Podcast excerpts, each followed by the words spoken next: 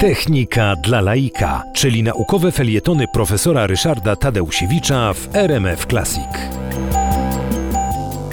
Chwili obecnej podróże morskie są rzadsze, latamy samolotami, ale dla przewozu towarów e, sprawa jest e, no, nieoczywista, bo tańszy jest transport morski niż lotniczy. E, No i w związku z tym zużywamy bardzo dużo paliwa, bardzo dużo energii na to, żeby te statki ocean przebyły. Okazuje się jednak, że jest możliwość przebycia oceanu bez zużywania ani grama paliwa na bazie sztucznej inteligencji.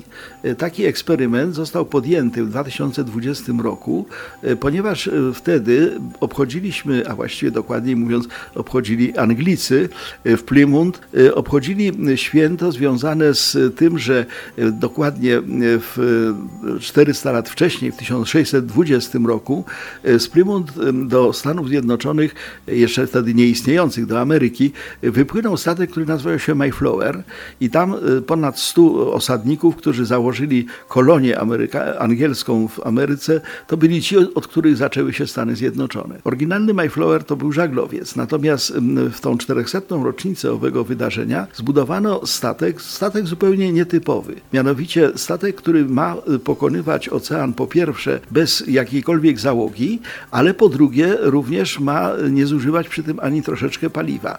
Y, Ten statek został nazwany Mayflower 400, no bo 400 rocznica. Jest to trimaran, czyli taki statek złożony z trzech kadłubów, centralny najdłuższy i po bokach dwa dodatkowe pływaki y, i wykorzystuje tylko i wyłącznie siły przyrody, to znaczy wiatr, prądy morskie, no ale żeby mm, w sposób świadomy i celowy y, przebyć ocean w taki sposób, potrzebny jest ktoś bardzo mądry.